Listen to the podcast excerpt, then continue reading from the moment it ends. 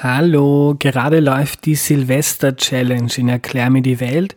Bis Silvester ist das Ziel, 35 neue UnterstützerInnen zu finden. Schaffen wir das, gibt es eine coole Überraschung. Und in den letzten Tagen hat sich viel getan. Derzeit sind es 27. Wenn du Erklär mir die Welt heuer cool fandest und unterstützen möchtest, freue ich mich also, wenn du auch mitmachst, auf www.erklärmir.at gehen und das Silvesterpaket auswählen. So wie das Ralf, Heidi, Alexander, Florian, Melanie, Bianca, Maria, Karin, Alice, Andreas, Ruth, Sarah, Karina, Michael, Christoph, Daniel, Laura, da komme ich außer Atem bei den vielen Namen. Danke euch, äh, danke auch Annalena, Stefan, Sonja, Marianne, Gertrud und Moritz. Und mit Peter gibt es sogar einen neuen Förderer. Habt herzlichen Dank für eure Unterstützung. Die macht dieses Projekt auch im nächsten Jahr möglich und stellt sie auf ein gesundes Fundament. Bevor es losgeht, noch eine entgeltliche Einschaltung. Die Corona-Krise ist für viele Firmen eine sehr harte Zeit. Kundinnen brechen weg und bei denen, die bleiben, kann man sich nicht sicher sein, ob sie ihre Rechnungen auch wirklich bezahlen können. ÖkonomInnen warnen ja vor einer Insolvenzwelle und für den Fall der Fälle gibt es Accredia, einen Kreditversicherer, der UnternehmerInnen Mut zum Handeln machen möchte. Wird eine Rechnung nicht bezahlt, springt Accredia ein. Accredia betreibt genaues Monitoring von Unternehmen und warnt mit ihrem großen internationalen Datenpool auch im Vorfeld bereits vor Geschäften mit Risikokunden. Mehr Infos auf acredia.at.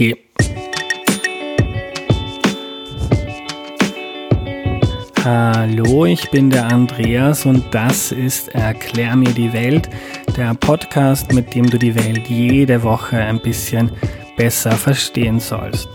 Heute geht es darum, wie die Covid-Impfungen und andere Impfungen zugelassen werden und das erklärt uns Barbara Tutschek. Hallo. Hallo Andreas. Hallo liebe Barbara, danke, dass du dir die Zeit nimmst. Ähm, kannst du dich zu Beginn noch bitte kurz vorstellen? Ja, Barbara Tutschek. Ich bin jetzt seit über 20 Jahren für die Arzneimittelzulassung äh, tätig, bin von meiner Ausbildung her Ärztin für Allgemeinmedizin und äh, ja, mein Hobby und meine Leidenschaft sind die Impfstoffe und ähm, bin auch seit äh, über 10 Jahren, 15 Jahren schon für das nationale Impfgremium ähm, äh, zuständig beziehungsweise gehört dort dazu. Das heißt, da werden alle Fragen rund ums Impfen und welche Impfungen sind denn so in Österreich empfohlen behandelt.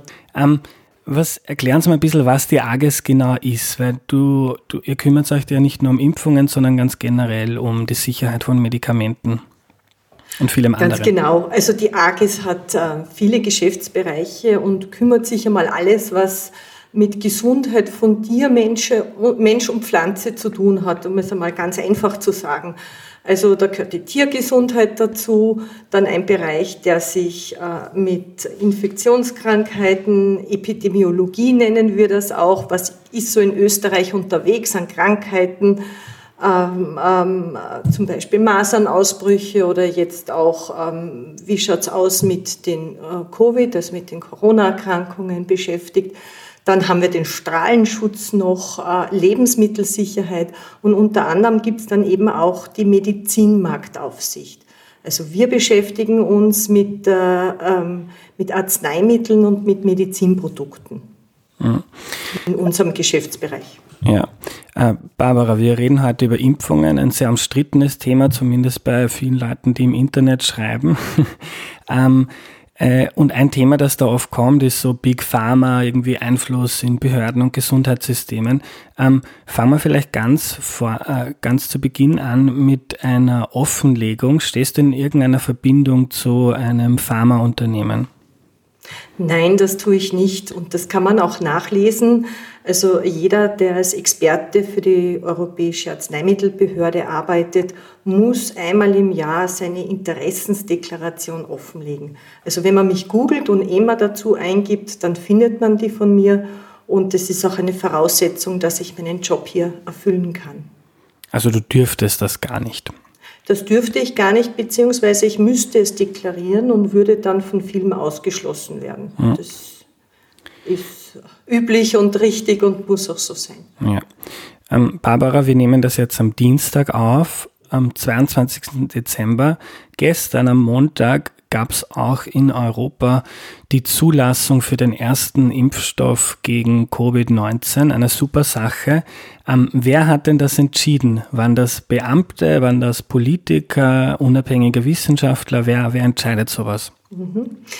Also es ist immer das Gleiche, ob es ein Arzneimittel ist, äh, das kein Impfstoff ist oder eben ein Impfstoff, sobald eine Firma bei der Europäischen Arzneimittelbehörde etwas zur Zulassung einreicht, äh, läuft das ganz standardisiert ab. Und so auch in diesem Fall. Äh, es, wird ein, ein, es werden die Unterlagen, ein Dossier mit allen erforderlichen Daten zur Herstellung, zur Versuchen an Tier und an Menschen vorgelegt. Und dann äh, wird unter den äh, Arzneimittelbehörden der europäischen Mitgliedstaaten ähm, entschieden, wer macht denn quasi das, das Vorgutachten. Das sind zwei getrennte Länder, die das unabhängig voneinander machen.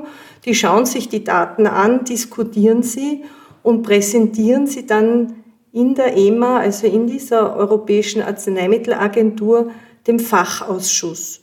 Und da wird dann so lange diskutiert, analysiert, wissenschaftlich das Thema besprochen, bis man dann letztendlich eine Entscheidung trifft, ob man eine Zulassung empfehlen kann oder nicht. Und da ist das Herzstück jeder Begutachtung immer eine Nutzen-Risiko-Entscheidung. Und wenn man sagt, äh, Mitgliedstaaten äh, analysieren die Daten, dann sind es immer große Gutachterteams in den Arzneimittelbehörden, so auch bei uns hier in der AGES, wo wirklich viele dran sitzen, arbeiten, die Dokumente durchackern, sich ähm, alles ganz genau anschauen und eben dann ähm, ein, sich eine, ein, ein, eine, ein, ein, ein Gutachten, einen Bewertungsbericht dazu abgeben. Mhm. Ähm, weißt du, welches Land dieses Vorgutachten erstellt hat, jetzt in diesem Fall bei der Pfizer-BioNTech-Impfung? Ja, das weiß ich, aber das wird auch nicht veröffentlicht und es, man muss auch dazu sagen, es ist völlig irrelevant. Mhm. Das ist ein Fortgutachten, es wird präsentiert und der ganze Fachausschuss kommentiert es dann. Also es bleibt nie bei dieser ursprünglichen Form, sondern da werden Fragen gestellt, Ergänzungen gemacht, wieder Passagen gestrichen, denn es ist eine Meinung, hinter der die Mitgliedstaaten stehen, die das unterschreiben, unterzeichnen und es wird auch von diesem Fachausschuss letztlich ähm, ähm, final verantwortet. Mhm. Also das ist völlig unerheblich, welches Land das mhm. ist. Und, und wer sitzt in diesem Fachausschuss? In dem Fachausschuss sitzt von jedem Land ein Repräsentant. Ähm, das kann man auch nachlesen. Das ist zum Beispiel für Österreich die Frau Professor Andrea Laslob und noch ihre Stellvertreterin für bis Ende dieses Jahres die Frau Dr. Milena Stein, die bei allen Angelegenheiten, wenn es um EU-weite Zulassungen geht, Österreich vertreten. Das heißt, die geben eine Stimme ab, ob sie die Zulassung für jedes Medikament, das dort besprochen wird, ob sie die Zulassung empfehlen oder nicht. Ja. Ähm, ich habe gelesen und habe mir das sogar angeschaut, es gibt bei der FDA, also die, das amerikanische Pendant zur EMA, ähm, mhm. die ja den Impfstoff schon früher zugelassen hat, da gab es ähm, so ein eine externe Beratersitzung. Ich glaube, die hat acht Stunden lang gedauert, kann ja. man sich auf YouTube anschauen. Ja, ich ähm, habe es mir angehört. Okay, cool. äh, und und gibt's, werden so unabhängige Wissenschaftlerinnen, die jetzt nichts mit den Behörden zu tun haben, da auch eingebunden? Kann man da wie bei Gesetzen so ähm, Kommentare abgeben, Meinungen? Also es können äh, seitens des Fachausschusses äh, Gutachter externe Experten hinzugezogen werden. Die müssen natürlich ähm, eine Interessensdeklaration abgeben, ähm, äh, inwieweit, inwieweit sie Interessenskonflikte haben und so welche vorliegen, können sie äh, nicht ähm, hier eingebunden werden. Das ist aber Ermessenssache und wie gesagt, ähm, es sind sehr, sehr oft externe Fachexperten eingebunden. Es ist auch in dem Fachausschuss, äh, sind auch Vertreter, Patientenvertreter, die auch ähm, ähm, äh, schauen, ob das im Endeffekt, äh, und das darf man nie vergessen, soll es ein Arzneimittel zur Anwendung am Patienten sein. Das heißt, der Patient muss was davon haben.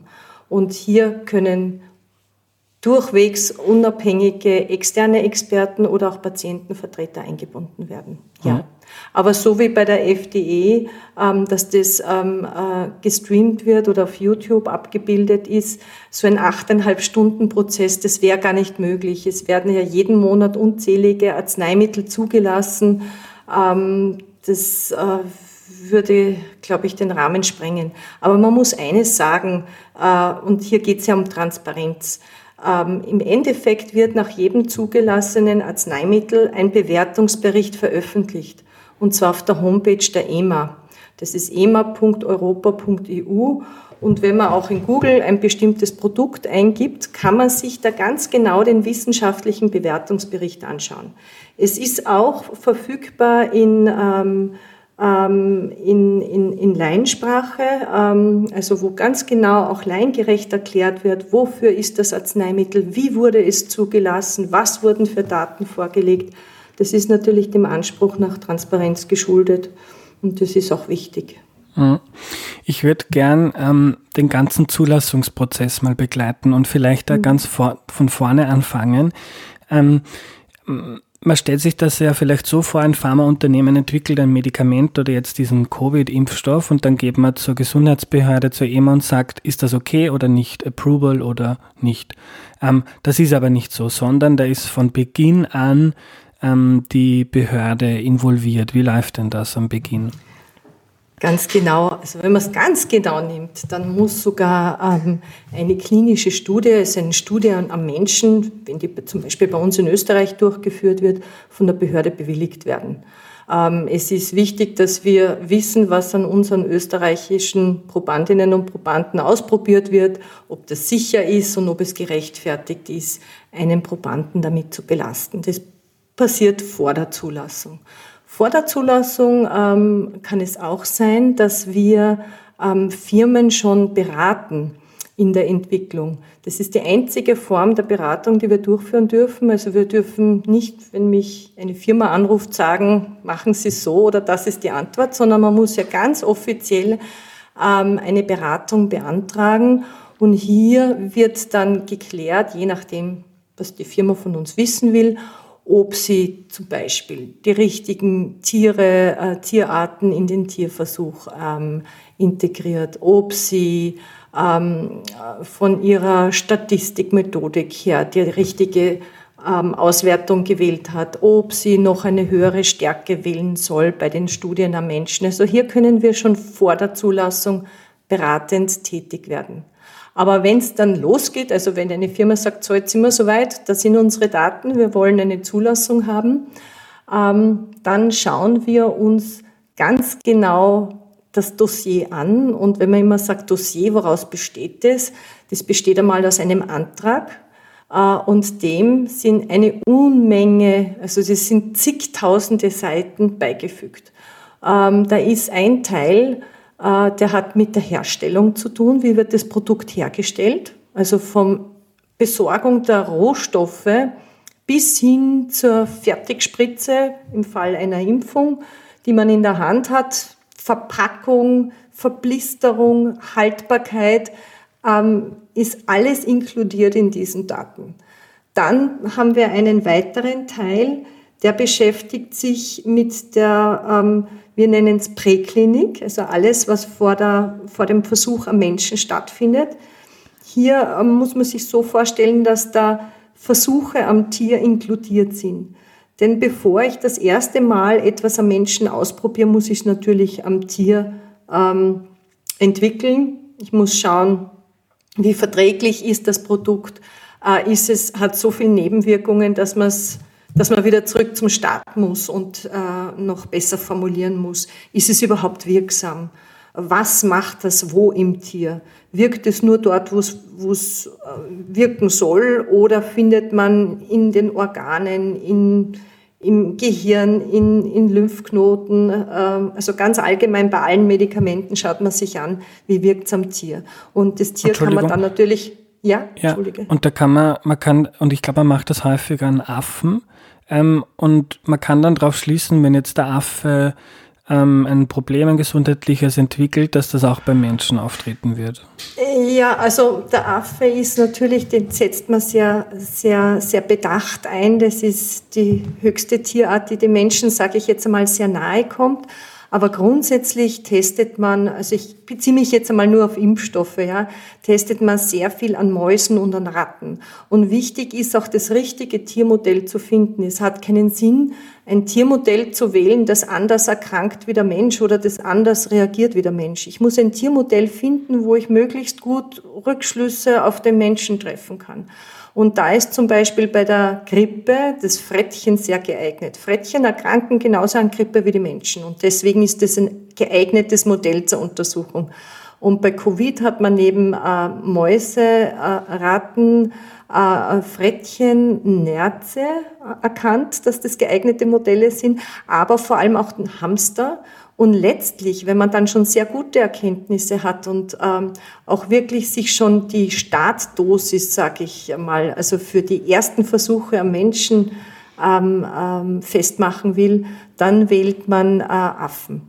Das sind äh, in der Regel Rhesusaffen, ähm, die äh, dann am Ende der Testserie ähm, äh, verwendet werden, damit man wirklich einmal schaut, mit wie viel Mikrogramm gehe ich zum Beispiel in einer Impfung die ersten Versuche am Menschen. Da lege ich mir das zurecht. Das sind wichtige Vorarbeiten, die man da durchführen muss. Mhm. Und das ist jetzt diese ewige Debatte dann mit TierschützerInnen. Darf man, darf man Tiere verwenden, um irgendwie was zu versuchen, was man dann für den Menschen mhm. benutzt? Aber ich glaube, das Argument ist hier, ähm, man trägt zur Sicherheit so eines Impfstoffes bei und es ist aus ethischer Sicht besser, dass ein paar Tiere ähm, dass, dass man es ein paar, Tieren ausprobiert, als wenn man dann beim Menschen draufkommt, dass das eigentlich auch schlimme Nebenwirkungen ja. verursacht. Andreas, das ist gut, dass du das ansprichst. Also auch in der Arzneimittelforschung und Entwicklung, Entwicklung beschäftigt man sich sehr massiv mit Tierschutz und es ist auch gut und richtig so. Man setzt Tiere wirklich nur dann ein, wenn man sie unbedingt braucht und wenn es nicht anders geht. Also wo immer möglich werden Versuche am Tier eingespart. Und man kann jetzt auch nicht so viel Mäuse und äh, Tierarten verwenden, wie man möchte. Man muss genau begründen, warum man wofür wie viel Tiere verwendet. Also Tierschutz ist ein ganz zentrales Thema und man beschäftigt sich intensiv mit in, in der Pharmabranche und in der Arzneimittelentwicklung und auch behördenseitig mit der Einsparung von Tieren. Mhm. Aber wie du sagst, das geht nicht anders. Also keiner möchte da das erste Lebewesen sein, an dem sowas ausprobiert wird. Und es ist wirklich enorm wichtig und derzeit unverzichtbar, hier an einem Lebewesen, an einem Organismus, an einem äh, Tier, das auch ein Immunsystem hat, erste Erkenntnisse zu gewinnen. Und man darf auch nicht vergessen, viele Entwicklungen sind auch beim Tierversuch schon wieder zu Ende, weil man eben sieht, dass es zu wenig wirkt oder zu viel Nebenwirkungen hat. Da, die kommen, diese Entwicklungen kommen dann gar nicht bis zum Versuch am Menschen. Mhm. Ähm, ich würde das noch gern ganz konkret an diesem Pfizer-BioNTech, der eben der erste, nicht der einzige Impfstoff sein wird gegen Covid-19. Also da gab es diese Tierversuche, da hat man dann gesehen, okay, das führt nicht zu, zu Dingen, die wir gar nicht wollen. Dann gehen wir in die Phase 1. Das haben wir jetzt oft in Medien Phase 1, 2, 3 oder sogar 4. Ähm, erklär uns kurz, was man in diesen Phasen macht, was mhm. man da probiert und wie da die Behörden eingebunden sind. Ähm, also in der Phase 1, das sind die ersten Versuche am Menschen, tastet man sich ganz, ganz vorsichtig an ein Produkt heran. Und ganz konkret jetzt bei den Covid-Impfstoffen schaut man sich an wenigen Leuten, das sind meistens 20 in der Größenordnung in etwa 20, 25, 30 Personen, die Sicherheit und die Verträglichkeit an. Also hier wird eine niedrige Dosis in der Regel gewählt, die man im Tierversuch ermittelt hat. Die wird injiziert Und dann schaut man, wie, wie reagieren die Probanden, was bekommen die, ähm, wie schaut äh, die Lokalreaktion aus an der Einstichstelle, haben die Fieber, sind die müde, haben die Kopf- und Gliederschmerzen. Und äh, das Zweite, was man sich anschaut, man nimmt dann Blut ab und schaut und gewinnt schon erste Erkenntnisse, wie gut das Immunsystem darauf reagiert. Das ist im Wesentlichen die Phase 1, viel mehr passiert da nicht.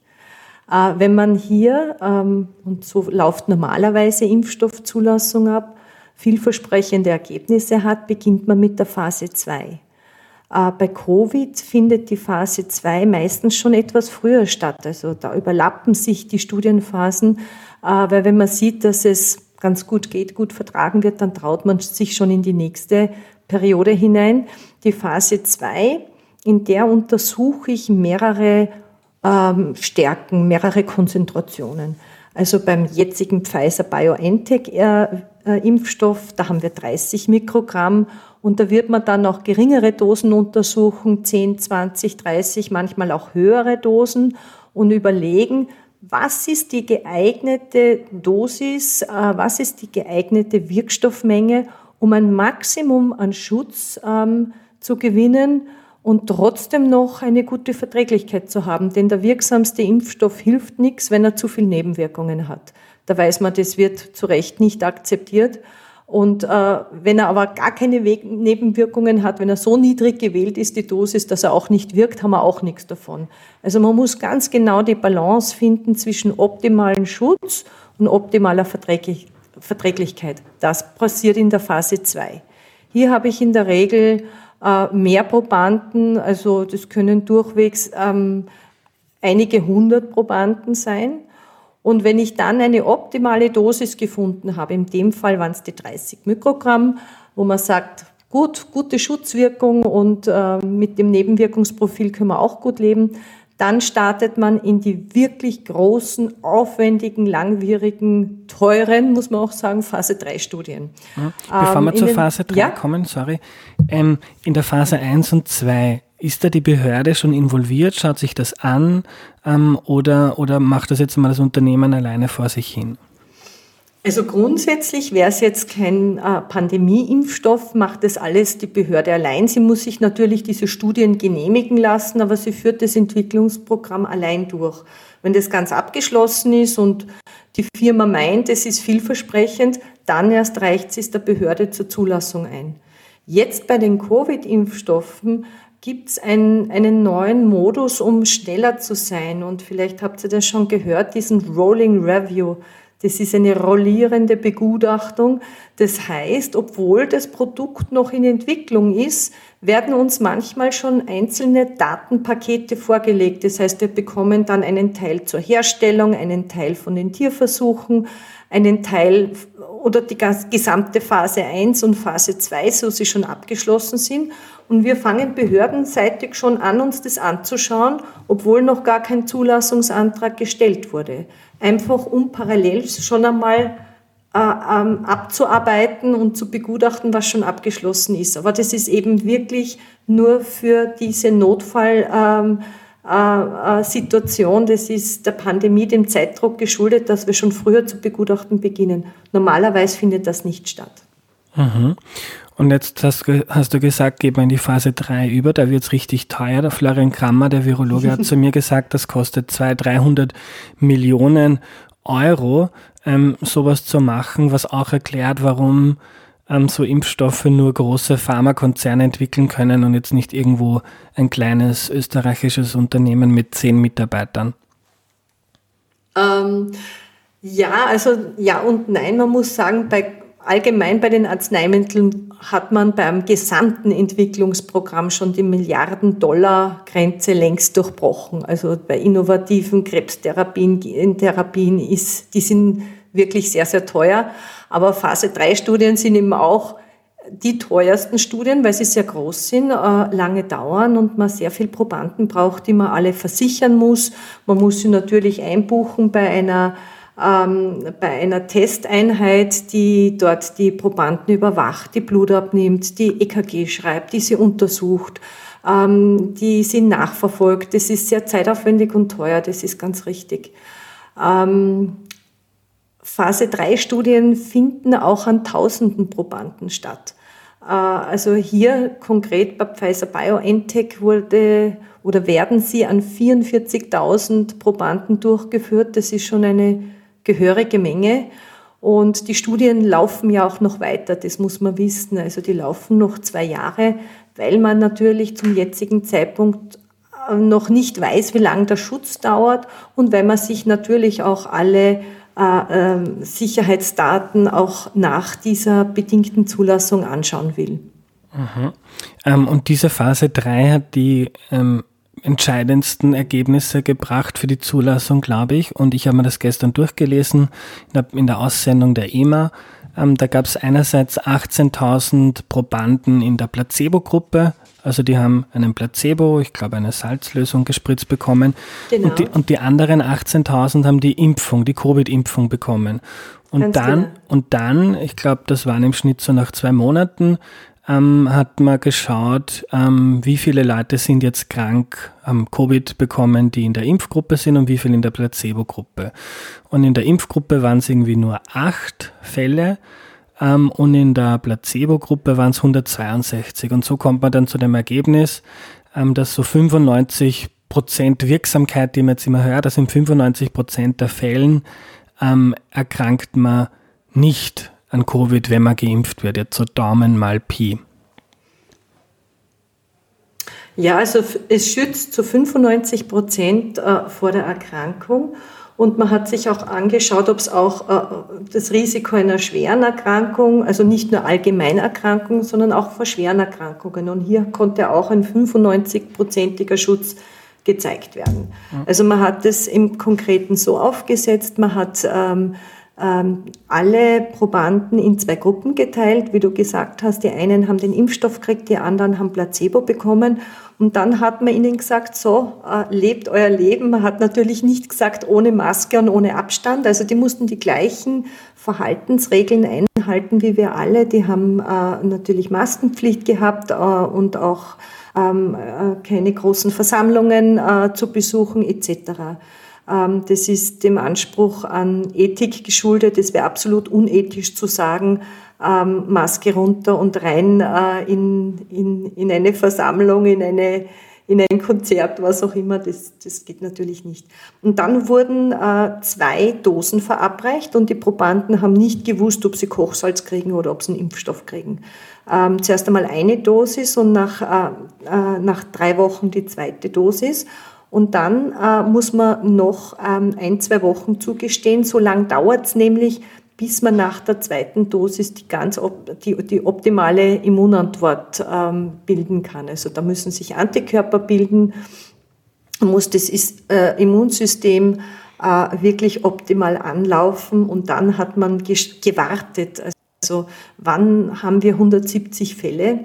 Und wie diese 170 Fälle aufgetreten sind, hat man nachgeschaut, wer waren denn die, die krank geworden sind. Und wie du sagst, es waren acht Fälle äh, bei denen äh, mit dem Impfstoff und 162 bei dem Placebo, also bei denen, die die Kochsalzlösung bekommen haben.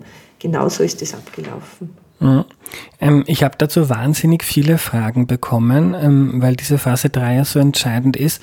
Ähm, ganz spannend fand ich, ähm, du hast gesagt, die schweren Fälle ähm, auch da wirkt es zu 95 Prozent. Ich habe das mal, ähm, ich weiß jetzt gar nicht mehr wo, aufgeschnappt, dass über die Wirkung auf die schweren Fälle man noch nicht so viel sagen kann, weil da bei diesen 162 Erkrankten oder bei diesen 170 Fällen ähm, viel zu wenige schwere Fälle dabei waren, dass man das statistisch jetzt ähm, so sagen kann, dass es da eine Wirkung gibt. Ist das nicht so? Das ist richtig. Es hat nicht sehr viel schwere Fälle gegeben, aber basierend auf denen, die man hatte, es, es werden alle Daten immer analysiert und statistisch ausgewertet.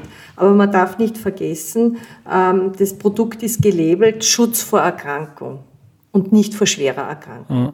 Das ist ein Byproduct, also ein, Neben, ein, ein, ein, Nebenauswurf, dass man sich das natürlich auch angeschaut hat. Ähm, Äh, wie schaut es bei schwerer Erkrankung aus? Konnte die auch verhindert werden? Aber das stimmt, es waren nur sehr wenig, sehr wenig Fälle mit schwerer Erkrankung. Mhm. Und, das, das und darum geht die Studie auch weiter. Das wird man dann jetzt in ein paar Monaten genau. ähm, besser sagen können, weil es mehr Daten und mehr Kranke in dieser. Richtig. Also das darf man nicht vergessen, es handelt sich um eine bedingte Zulassung und wie der Name sagt, hängt die Zulassung an Bedingungen. Man möchte natürlich noch weitere Erkenntnisse haben und eine bedingte Zulassung ist immer eine befristete Zulassung. Also grundsätzlich mal für ein Jahr. Und äh, damit man überhaupt einen Antrag auf bedingte Zulassung stellen kann, muss man wissen, dass man das nur dann kann, wenn es um wirklich schwere Erkrankungen oder lebensbedrohliche Erkrankungen gibt für die es derzeit keine gute äh, Therapie oder Vorbeugung wie einen Impfstoff gibt. Und das trifft ja hier zu. Und hier nimmt man auch in Kauf, dass man noch nicht das ganze Datenset hat, wie man es sonst bei einer regulären Standardzulassung äh, hat. Aber es müssen genug Daten vorliegen, die eben ein, wir nennen es immer, ein positives Nutzen-Risiko ähm, ähm, zeigen und die zeigen, dass der Nutzen ein viel, viel höherer ist als ein mögliches Risiko. Und das trifft hier zu und man hat natürlich als Bedingung hineingeschrieben, die Studien müssen weiterlaufen, die sind noch zwei Jahre geplant und es sind regelmäßig Sicherheitsberichte vorzulegen, wie gut performt das Produkt, wie ist das, äh, wie ist die Verträglichkeit, was äh, werden für Nebenwirkungen gemeldet und auch wie gut ist der Schutz. Und auch hier hat man ganz explizit auch gesagt, auch der Schutz vor schwerer Erkrankung. Mhm. Ähm, wie lange ist denn so eine Phase 3 äh, bei anderen äh, Krankheiten, wo es jetzt nicht eine riesige Pandemie gibt? Ähm, ähm, wartet man da länger? Schaut man sich das dann ein halbes Jahr, ein Jahr lang an? Kann man das so pauschal sagen? Man erwartet sonst ein halbes Jahr, ja, durchwegs auch zwei Jahre und so wird man es auch hier machen. Ähm, dass man nach ähm, äh, zwei Wochen nach der Studie ähm, eine sogenannte Interimsanalyse macht, also eine Zwischenanalyse. Das ist natürlich dem Zeitdruck durch die Pandemie geschuldet. Aber wie gesagt, die Studien laufen weiter. Die Bedingung der Zulassung ist, die Studie weiterlaufen zu lassen und regelmäßig hier über Fortschritte ähm, zu berichten. Das heißt, wie lange hält der Schutz und äh, welche Nebenwirkungen können wir auch auf längere Sicht beobachten. Mhm. Wie siehst du das mit dieser schnellen Zulassung? Weil das ist so zweischneidig. In Österreich höre ich oft, auch so im Bekanntenkreis, ähm, die Sorge, ui, das ist jetzt so schnell gegangen, da weiß ich nicht, ob ich mich darauf verlassen kann. Und das sind jetzt keine Skeptiker mhm. oder keine Impfgegner, sondern die sagen, da warte ich ein paar Monate und lass mich erst dann impfen.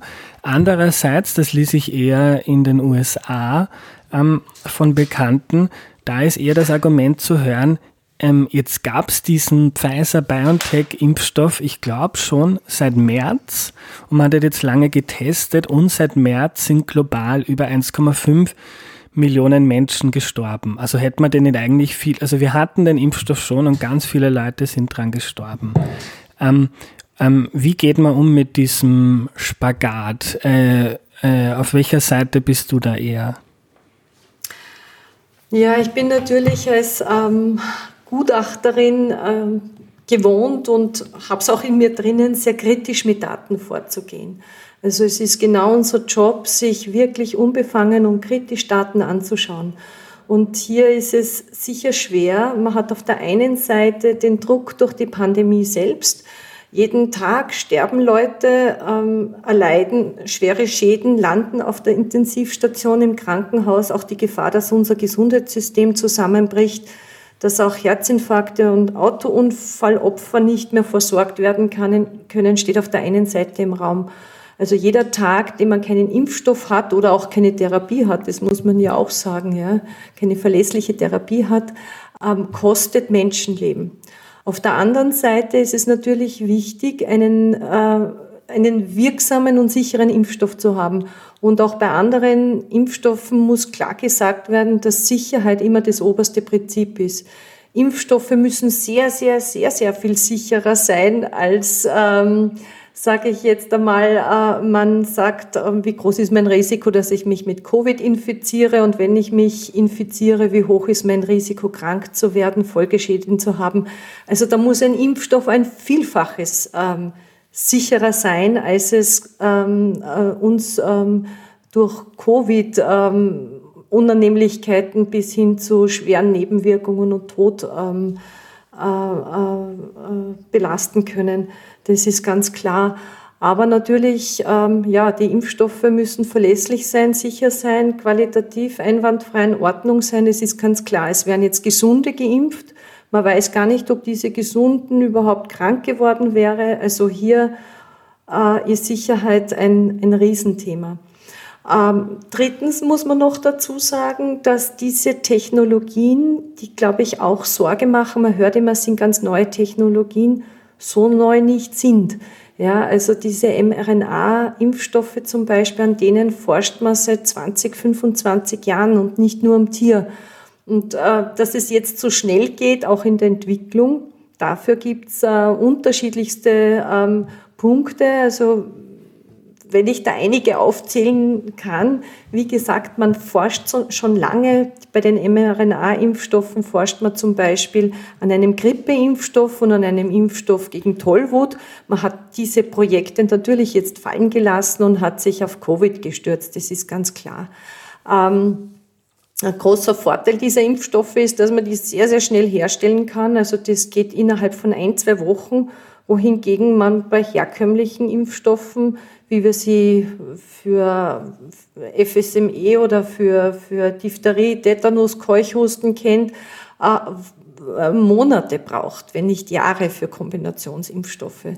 Ähm, also äh, die Verbindung von, es wurde viel Forschungsarbeit geleistet und sie können schnell verfügbar gemacht werden, ist natürlich ein Riesenvorteil, wenn es um, um, um wenn es äh, bei der Pandemie um Impfstoffe geht. Ja? ja? Und auch bei diesen viralen Vektorenimpfstoffen, von denen man auch immer wieder hört, AstraZeneca oder Sputnik zum Beispiel, der russische Impfstoff, auch da waren die schon in Erprobung für ähnliche Corona-Erkrankungen, da war man auch schon recht weit und da hat man viel gelernt und da knüpft man an. Und weil du es zuerst genannt hast, das sind so kleine Firmen, schaffen die denn das überhaupt? Also auch kleinere Firmen haben sich mit anderen zusammengetan. Das ist auch ganz spannend zu beobachten. Also zum Beispiel ähm, sage ich jetzt, BioNTech ist eine kleinere Firma, die hat sich mit Pfizer verbündet, äh, mit einem äh, wirklich großen Konzern, der viel Erfahrung hat bei Impfstoffherstellung. AstraZeneca hat sich mit der University of Oxford zusammengetan. Moderna hat sich mit dem Nationalen Institut für Allergie und Infektionskrankheiten in äh, Amerika zusammengetan. Sanofi mit GlaxoSmithKline. Also es gibt Kooperationen, äh, die unüblich sind, sage ich jetzt einmal, zur Herstellung eines normalen Impfstoffes, aber die hier wirklich ein Treiber sind äh, und Know-how ähm, bündelt, Ressourcen schafft und äh, wirklich dem Ganzen Speed einhauchen und Geschwindigkeit geben. Mhm. Und dann darf man auch nicht vergessen, die enorme finanzielle äh, Unterstützung öffentlicherseits oder von Philanthropen. Das ist natürlich auch kleine Startups, fehlt oft an einem Wesentlichen, nämlich an Geld. Und jetzt ist wirklich viel Unterstützung da, das macht auch vieles möglich. Mhm. Und was auch ähm, erwähnenswert ist, normalerweise findet ja Forschung in einer Firma streng geheim statt. Jetzt wurden doch viele öffentlich ähm, viele, viele Forschungsergebnisse veröffentlicht. Also man wusste, man hat relativ schnell das Virus identifiziert, sequenziert, das heißt das Genmaterial aufgeschlüsselt. Man wusste, ähm, dass es dieses ganz bestimmte Oberflächeneiweiß ist, diese Stacheln auf der Virusoberfläche und man hat auch den Code dafür veröffentlicht. Also man hat sehr viel viel geteilt an Informationen, was man sonst vielleicht in der Form nicht machen würde, wenn eine Firma ganz speziell an etwas forscht. Mhm. Ich würde gerne auf die Nebenwirkungen zu sprechen kommen. Ähm, wenn ich das richtig verstehe, dann sind die, also man kann zumindest sagen, die Impfreaktion, also in den ersten ein, zwei Tagen, ähm, stärker als bei anderen Impfungen. Oft treten ähm, Kopfweh auf oder vielleicht Fieber oder man hat äh, leichte Gelenksschmerzen. Ähm, kann man nach ähm, dem Schnitt zwei Monaten, die die Probanden da äh, ähm, die zwischen Impfung und diesen 170 Fällen, wo man gesagt hat, so das wirkt, ähm, reicht diese, diese kurze Zeit, um schon gut beurteilen zu können, ähm, wie es denn um die Nebenwirkungen und vielleicht Langzeitfolgen ausschaut. Also diese Zeit, diese ähm, äh, ähm, die du angesprochen hast, das, in dieser Zeit findet man die aller, allerhäufigsten Nebenwirkungen. Und in der Regel handelt es sich um Impfreaktionen. Das heißt etwas, was zu erwarten ist, wenn ein Impfstoff, wenn ein Impfstoff wirksam ist. Äh, hier ist es ein Zeichen, dass unser Immunsystem äh, den Impfstoff erkennt und eine gute Antwort aufbaut. Und alles, was gut wirksam ist am Impfstoffsektor, hat oft den Preis, auch reaktogen zu sein. Das heißt, zu zeigen, ähm, dass der Körper dran arbeitet. Immunologen sagen sogar, freuen Sie sich, äh, die Impfung geht gut an, Ihr Körper reagiert drauf. Das ist etwas, was eigentlich eine normale Reaktion auf, auf den Impfstoff ist. So würde unser Körper ähm, auch auf andere Impfstoffe reagieren. Nur weil dieser Impfstoff so hochwirksam ist, sind hier diese, so, diese Impfreaktionen stärker ausgeprägt. Das muss man wissen. Ich glaube, wenn man darauf gefasst ist, dass ähm, sehr viele, ich habe jetzt gerade nachgeschaut, es sind doch ähm, mehr als einer von zehn, äh, dem dann die Einstichstelle wehtun kann, der Kopfschmerzen hat, Muskel- und Gelenksschmerzen äh, hat, Schüttelfrost hat und vielleicht auch Fieber hat. Wenn man damit rechnet, schreckt man sich nicht. Wenn man davon nichts weiß, dann empfindet man das wirklich als ähm, ähm, überrascht. Ähm, Amerika war es wichtig für die Notfallzulassung, Daten zu haben, die über zwei Monate nach der zweiten Dosis hinausgehen. Ähm, Paul Offit, der ist eine, eine, eine, eine Berühmtheit, würde ich einmal sagen, am, am Impfstoffsektor, äh, hat einmal gesagt, die wirklich gefährlichsten, häufigsten und immunologisch bedingten Nebenwirkungen findet man in etwa zwei Monate, sechs bis acht Wochen nach einer Impfung. Und deswegen war wahrscheinlich auch Amerika unter anderem so wichtig zu sagen, ihr könnt es erst einreichen, wenn wir zwei Monatsdaten nach der zweiten Dosis haben.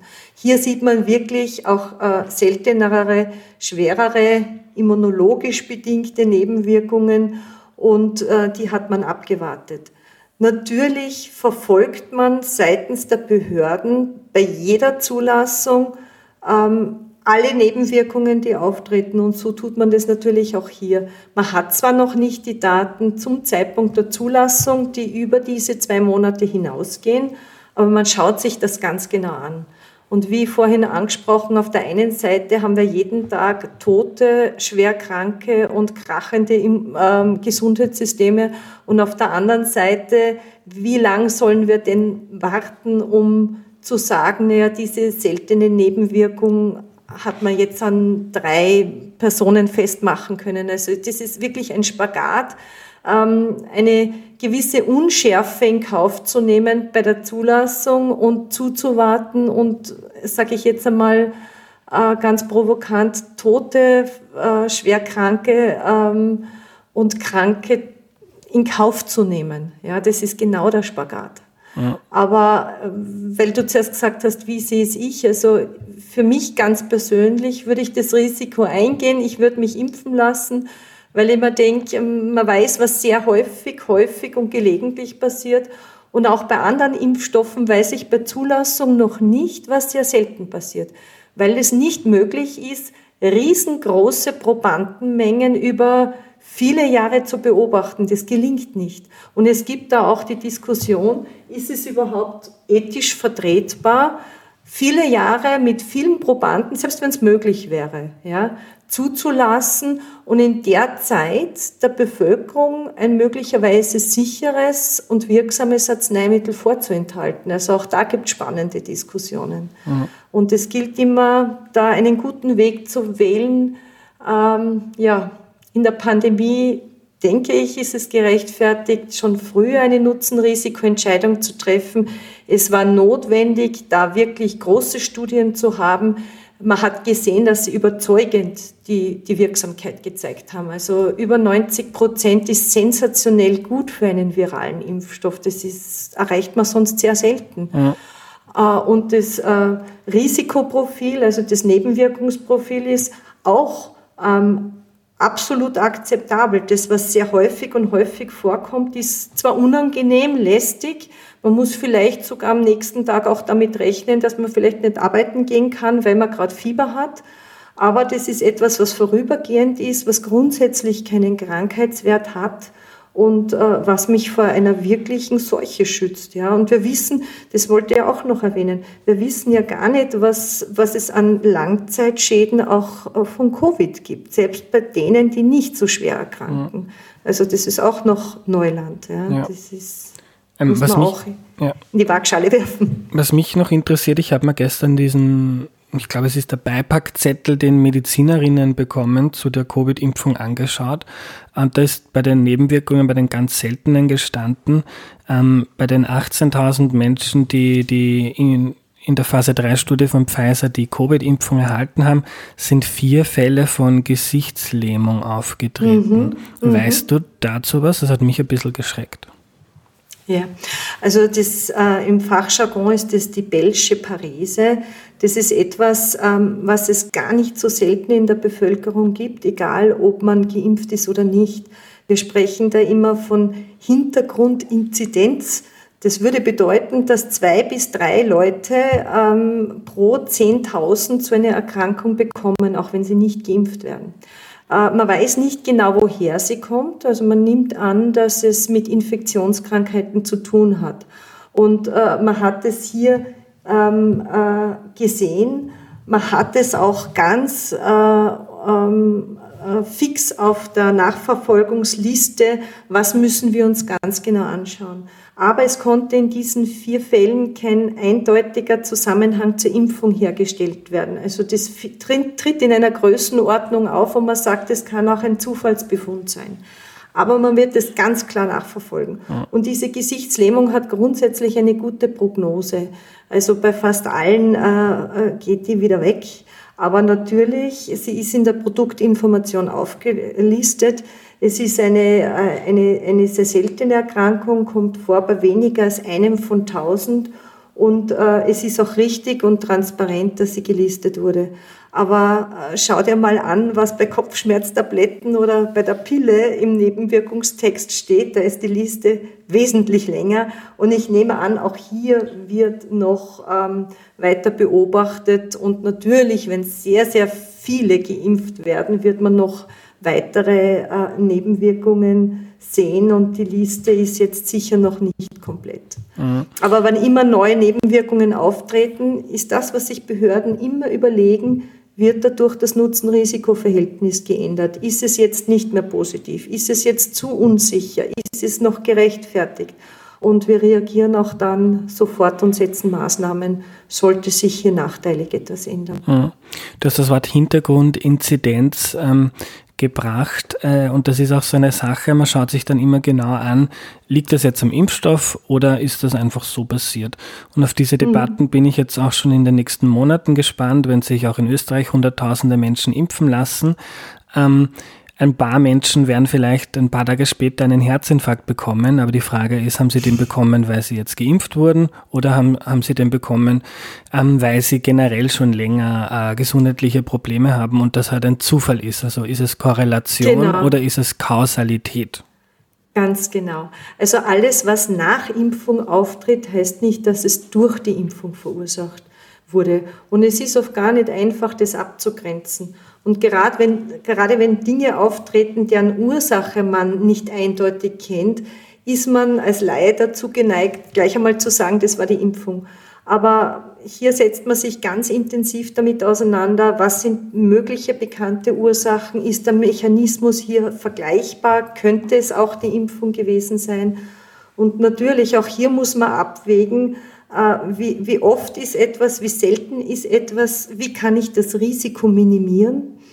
Also ähm, wie kann ich ähm, die Produktinformation so gestalten, dass Leute, die für etwas besonders empfindlich sind, schon mal ausschließe. Oder sage, für die ist dieses Produkt nicht geeignet. Oder sie müssen überwacht werden. Ähm, noch ein Thema, wo, wo, wozu ich ein paar Fragen bekommen habe, war äh, allergische Reaktionen. Das ist irgendwie auch in den Medien schon ein großes Thema gewesen. Viele Allergiker haben mir geschrieben, kann man sich impfen lassen. Ähm, was weißt du dazu? Mhm.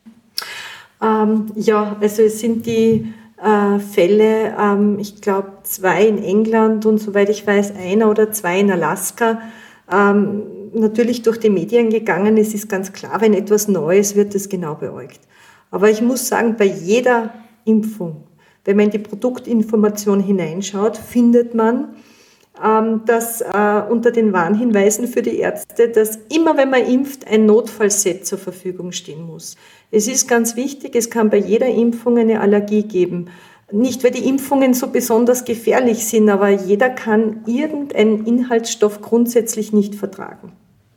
Und so ist es wichtig, dass der Arzt vorher auf Impftauglichkeit prüft. Das wird man auch bei diesen ähm, Test, äh, bei diesen, jetzt hätte ich schon fast Teststraßen gesagt, bei den Impfstraßen machen, dass vorher ein Arztgespräch stattfindet, der klärt, habe ich hier einen Allergiker von mir, ist, äh, ist, ist, ist, was ist da bekannt, hat es da früher schon bei Impfungen Reaktionen gegeben, der wird sich ganz genau anschauen und mit dem Impfling sprechen. Dann findet die Impfung statt und dann gibt es auch eine Nachbeobachtungszeit, die mindestens eine Viertelstunde ist. Das heißt, äh, wenn eine Allergie auftauchen sollte, und das geht meistens recht rasch, dann ist auch die entsprechende Ausrüstung vor Ort. Allergien, also schwere Allergien, sind eine absolute Rarität, das muss man wirklich sagen. Und die fallen natürlich jetzt besonders auf, weil nie impft man so viele Leute weltweit auf einmal wie jetzt gegen Covid. Also es sind äh, in, in, ich glaube in, in England schon eine halbe Million Leute geimpft worden und da waren zwei Fälle dabei und die zwei Fälle waren angeblich ähm, Patienten, die schon früher massiv und ähnlich auf andere Impfungen und Arzneimittel und auch Nahrungsmittel reagiert haben. Diese zwei ähm, Patienten haben auch deswegen immer schon so ein Adrenalinpen bei sich getragen. Und da ist, es, ist dann die Wahrscheinlichkeit, also da ist es nicht auszuschließen, dass jemand auch so heftig äh, auf, auf eine andere Impfung reagiert. Und äh, wie gesagt, also wer impft, muss ihm, egal wogegen, muss immer einen Adrenalin, eine Adrenalinlösung bei sich haben. Das kann immer auftauchen, immer, immer äh, passieren, aber es ist, es fällt unter Rarität. Und so schaut man sich das auch hier ganz genau an ähm, ob es, ähm, wie viele Fälle es dagegen wird, das ist unter, unter ganz genauer Beobachtung. Mhm. Wir wissen vom Pfizer-Impfstoff, dass er zu 95 Prozent eine Erkrankung verhindert. Ähm, was wir nicht wissen ist, ob man dann, obwohl man jetzt nicht mehr krank wird, nicht trotzdem noch jemanden anstecken kann. Mhm. Ähm, auch eine Frage, die gekommen ist, hätte man das nicht in dieser Phase 3 Studie gleich mitbeobachten sollen, weil das ist ja doch eine, eine sehr entscheidende Frage für die Pandemie. Ja, Dafür, also man beobachtet es, aber dafür braucht es mehr Zeit. Und wir gehen davon aus, dass wir das in den nächsten Wochen und Monaten wissen werden. Das gelingt nicht so schnell. Und deswegen war jetzt einmal wichtig zu schauen, schützt vor Erkrankung. Auch das ist schon eine große Hilfe, hier einen Individualschutz zu bieten, also dass jeder weiß, es schützt mich persönlich. Aber wir wissen nicht, ob es die Ansteckung ähm, an einen anderen unterbindet. Man geht davon aus, dass äh, wenn man geimpft ist, weniger Viren im Körper hat und nicht so leicht jemand ansteckt. Aber definitiv wissen tun wir es nicht. Und auch hier ist eine der Bedingungen ähm, mit der Zulassung genau das zu untersuchen, ob man andere ansteckt oder nicht. Und das muss man auch dazu sagen, solange wir es nicht wissen, bitte weiterhin Schutzmaske tragen, wenn man jemanden trifft, der nicht geimpft ist, weil ich kann wohl selber geimpft sein, selber geschützt sein, aber ich kann nicht ausschließen, dass ich jemanden anderen anstecke und das gar nicht merke. Mhm. Ähm, eine Frage von Martin, ähm, der fragt, ähm, wenn die Impfung ähm, nichts am Ansteckungsrisiko ändert. Ist wahrscheinlich nicht so, hast du schon gesagt, aber genau weiß man es nicht. Ähm, wenn das so ist, warum sollte sich dann ein gesunder, erwachsener Mensch überhaupt impfen lassen? Mhm. Gute Frage, das habe ich jetzt schon öfter gehört. Ähm, ich denke, dafür gibt es doch etliche Gründe. Zum einen hat jeder gesunde Erwachsene einen Job und würde sich auch freuen, wenn er den weiter hätte. Also wir haben bis jetzt nur über die Schäden und über die Risiken am Gesundheitssektor gesprochen. Die Wirtschaft leidet massiv. Es werden Existenzen zerstört. Es können ganze Branchen wie Tourismus, Hotellerie, Gastronomie nicht mehr funktionieren, weil eben ähm, ähm, Leute krank werden, ausfallen. Ich denke jetzt auch an Mitarbeiter im Gesundheitswesen. Stellen wir uns vor, die Krankenschwestern werden krank, die Pfleger werden krank, Notfallsanitäter werden krank. Also es gibt viele Gründe, warum man selber gesund sein sollte, um seinen Beruf ausüben zu können.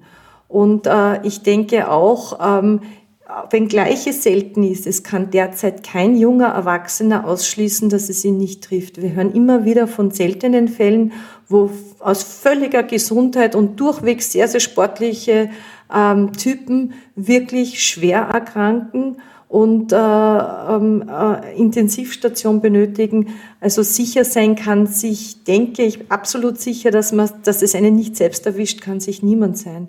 Und last but not least ist in Diskussion, dass es zum Beispiel Fluglinien geben könnte oder Einreisen in bestimmte Länder, die an eine Impfung gebunden sind. Also es kann am Durchwegs passieren, dass man sagt, du kannst schon mitkommen mit unserem Flugzeug oder ins Fitnesscenter einchecken, aber du musst geimpft sein. Also das, da gibt es Diskussionen, die in die Richtung gehen, wo es auch ein Vorteil wäre, für den Einzelnen geimpft zu sein. Mhm. Aber auch wenn man weiß, dass man vielleicht nicht so ansteckend ist, also wenn wir da mehr Erkenntnisse in Zukunft haben, ähm, ist es für, für, für das Umfeld durchwegs ein Gewinn.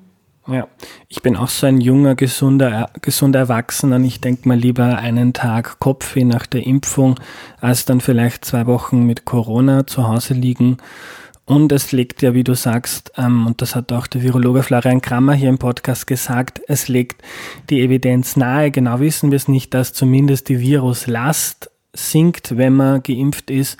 Und wenn sich viele Leute impfen lassen und wenn das so eintritt, dann ähm, hat das trotzdem eine dämpfende Wirkung auf die Pandemie. Ähm, was ich noch gerne besprechen würde, ist ähm, bei dieser Phase 3 Studie, ähm, das sind ja vor allem symptomatische Menschen dann ähm, in der Statistik erfasst. Also man weiß auch noch nicht genau, ähm, was die Impfung ähm, für asymptomatische Fälle, ein schönes Wort, was das für die bedeutet, oder? Ganz genau. Also die Fälle sind so, wenn jemand erkrankt ist und da war genau vorher vorgegeben, was erkranken heißt, also Fieber, Geschmacksverlust, Husten zum Beispiel waren solche Symptome, dann musste er das melden und man hat dann auch eine, eine PCR gemacht, also einen Virusnachweis im Labor und somit einen Fall festgemacht. Aber wenn jemand asymptomatisch war, konnte er gar nicht wissen, ob er ein Fall ist oder nicht. Ja. Also das ist richtig, aber wie gesagt, es ist so gelabelt, Schutz vor Erkrankung und nicht Schutz vor Infektion. Das wäre, ähm, also Schutz vor asymptomatischen Erkrankungen würde bedeuten Schutz vor Infektion. Und wir wissen derzeit nicht, ähm, ob dieser äh, Impfstoff vor Infektion schützt. Ähm, vielleicht zu einem späteren Zeitpunkt schließe ich nicht aus, dass es Impfstoffe gibt, die vielleicht für sich schon beanspruchen Schutz vor Infektion. Die müssen dann natürlich in den Phase 3 Studien zeigen, dass es keine asymptomatischen gibt. Die müssen sich dann immer wieder testen lassen, ob im Nasenrachenabstrich äh, ob da ein, ein, ein, ein äh, Virusnachweis ist, ob da äh, die PCR ähm, ähm, positiv ausfällt. Aber das ist bei diesem Impfstoff nicht ähm, gelabelt, also das ist nicht in der Zulassung inkludiert. Ja, ähm, dazu passt eine Frage. Ähm, wenn du sagst, das muss man jetzt nachweisen durch Tests oder Untersuchungen, ähm, die, die EMA, die Behörde, die das am Ende dann bewilligt ähm, oder draufschreibt, ähm, muss sich die verlassen auf die Daten, die ein Unternehmen ihr gibt? Weil man könnte jetzt auch sagen, ein Pharmaunternehmen hat ja einen Anreiz, dass man sagt, das wirkt möglichst gut, weil dann kann man auch möglichst viel Geld verdienen. Ähm, hat die EMA dann, besorgt sich die, die, die macht die Untersuchungen selber, schaut sich die, die Impfstoffe ähm, selber im Labor an oder wie die wirkt? Oder muss man sich da verlassen auf die, auf die Pharmaunternehmen? Also ich möchte nur mal ganz grundsätzlich vorher ähm, festhalten, dass es in keinem Interesse der Firma ist, etwas auf den Markt zu bringen, was nicht hält, äh, was es verspricht, um es einmal ganz einfach auszudrücken. Sprich, wenn ich betrogen habe und man sieht dann, dass der Impfstoff nicht wirkt oder ähm, sich anders verhält, wäre auch der Industrie damit nicht gedient. die Industrie möchte selbstverständlich ein sehr gutes Produkt am Markt haben, ähm, das gern genommen wird, weil es wirksam und sicher ist. Das einmal vorweg. Ähm, grundsätzlich hat die EMA genauso wie jede Arzneimittelbehörde die Möglichkeit, ähm, äh, Inspektionen, Inspektoren loszuschicken und eine eine äh, Einheit, bei der die äh, Untersuchungen gemacht wurden, wirklich zu zerpflücken. Also man könnte bei einem, äh, bei einer Firma zum Beispiel sagen, wir wollen uns jetzt diese Studie ganz genau anschauen, bitte alle Rohdaten vorlegen, wir wollen das EKG von jedem Probanden sehen, wir wollen die, die Blutwerte äh, sehen, das hat man. Das tut man dann, wenn man wirklich einen Verdacht hat oder wenn, äh, sage ich jetzt einmal, Ergebnisse zu schön sind, um wahr zu sein. Also das findet immer wieder statt, äh, in der Regel anlassbezogen, ähm, aber die Möglichkeit hat man. Ähm, was nach Zulassung ist, weil du sagst, hat die Behörde auch Möglichkeiten, selber Studien zu machen. Ähm, soweit äh, ich äh, das jetzt auch äh, in den Aussendungen der EMA gesehen habe, planen auch äh, Arzneimittelbehörden selbst hier Vigilanzstudien zu machen, also sich selber auch mit ihren Untersuchungen anzuschauen, wie wirksam und wie sicher ist das Arzneimittel nach der Zulassung. Ja. Hat jetzt mit keiner Kontrolle zu tun, sondern ja. wirklich um sich selber auch aus einer anderen Quelle, aus einer anderen Perspektive ein Bild zu machen. Ich möchte noch ein paar Fragen von Hörerinnen durchgehen. Du hast schon gesagt, ähm, die Pharmaunternehmen müssen jetzt auch nach der Zulassung weiter die Studien machen, noch Dinge untersuchen. Wir haben schon einige offene Fragen besprochen, Immunität, wie sehr hilft ähm, vor einer schweren Erkrankung ähm, und so weiter. Ähm, auch so eine Sache sind Kinder. Also wenn ich das mhm. richtig verstehe, ist der Impfstoff ab 16 zugelassen und bei Kindern wird erst untersucht, ob auch die geimpft werden können. Ganz genau, so ist es. Es äh, ist grundsätzlich so, dass man sich bei einem neuen Arzneimittel ähm, immer zuerst an die gesunden Erwachsenen heranwagt. Hat man auch hier gemacht. Die meisten Firmen beginnen in der Altersgruppe 18 bis 55. Und die Kinder waren nicht die primäre Zielgruppe, denn die, die wirklich ein hohes Risiko haben, äh, zu versterben oder schwer zu erkranken, sind eindeutig hier die Älteren und die mit Begleitkrankheiten. Deswegen hat man die auch eingeschlossen. Also man hat auch äh, Patienten über 55 ähm, und durchwegs ähm, ältere ähm, hinzugenommen, auch Leute, mit chronischen ähm, Erkrankungen, chronischen Lungenerkrankungen, Herzerkrankungen, Bluthochdruck, Leute mit Asthma, COPD, Diabetes, auch solche mit ähm, krankhafter ähm, Fettleibigkeit, weil man auch weiß, die haben ein höheres Risiko, schwer zu erkranken. Kinder können ganz selten schwer erkranken, da gibt's ganz eigene immunologische Syndrome, aber sehr, sehr selten. Und deswegen hat man jetzt einmal die Zulassung angestrebt für die, die am meisten betroffen sind. Und äh, eine der Bedingungen ist auch, und das haben auch die Firmen von sich aus vor, ähm, später dann, sobald man da jetzt einmal die Zulassung hat, auch Studien an Kindern durchzuführen. Es sind auch Studien an Schwangeren geplant und auch Untersuchungen an Leuten mit einem schwachen Immunsystem. Das ist sich jetzt alles in dieser kurzen Zeit nicht ausgegangen, ist aber 2021 am Radar und äh, wird auch durchgeführt werden, davon gehe ich aus. Mhm. Ähm, und auch Schwangere und Stillende, wenn ich das richtig verstehe, ähm, dürfen derzeit noch nicht geimpft werden. Auch das wird erst untersucht. Ja, es gibt äh, zu wenig Daten. Es waren manch Schwangere dabei, davon wurde berichtet und da gab es auch kein spezielles Risiko, aber das ist viel zu wenig, um eine Empfehlung für Schwangere explizit auszusprechen. Was man aber hat, sind die Studien am Tier und die zeigen eben keinen schädlichen Effekt. Also sollte mal jemand noch nicht wissen, schwanger zu sein und trotzdem geimpft werden, äh, ist äh, jetzt kein äh, keine groß, sehr große Sorge angebracht. Man wird es natürlich mit dem betreuenden Gynäkologen besprechen, aber so viel Daten gibt es noch nicht, dass man sagt, wir empfehlen auch Schwangere zu impfen. Das muss man eigens untersuchen. Und zum Stillen hat auch die EMA in der Produktinformation, es gibt keine Daten, ob, ähm, ob eben mit der Muttermilch etwas ausgeschieden wird, was dem, dem, den Säugling quasi schädigen kann. Aber man findet auch, ähm, no risk for breastfeeding is expected. Also man kann sich auch nicht vorstellen, was da für ein spezielles Risiko sein soll. Ähm, die mRNA ist nur ganz für ganz kurze Zeit, die ist sehr instabil in der Zelle. Das sind Stunden bis wenige Tage. Und äh, es ist mit an Sicherheit, ich sage jetzt mit an Sicherheit Grenze der Wahrscheinlichkeit nichts davon in der Brust, in, in, in der Muttermilch drinnen. Also ähm, ähm, wie gesagt, die Empfehlungen, die Arzneimittelbehörden aussprechen, müssen immer durch Daten begründet sein. Und wenn wir mhm. keine Daten haben, dann findet man sehr oft die Aussage, es sind keine Daten vorhanden, weshalb eine, An äh, eine Anwendung nicht empfohlen wird. Mhm. So ist es hier zu verstehen. Ja.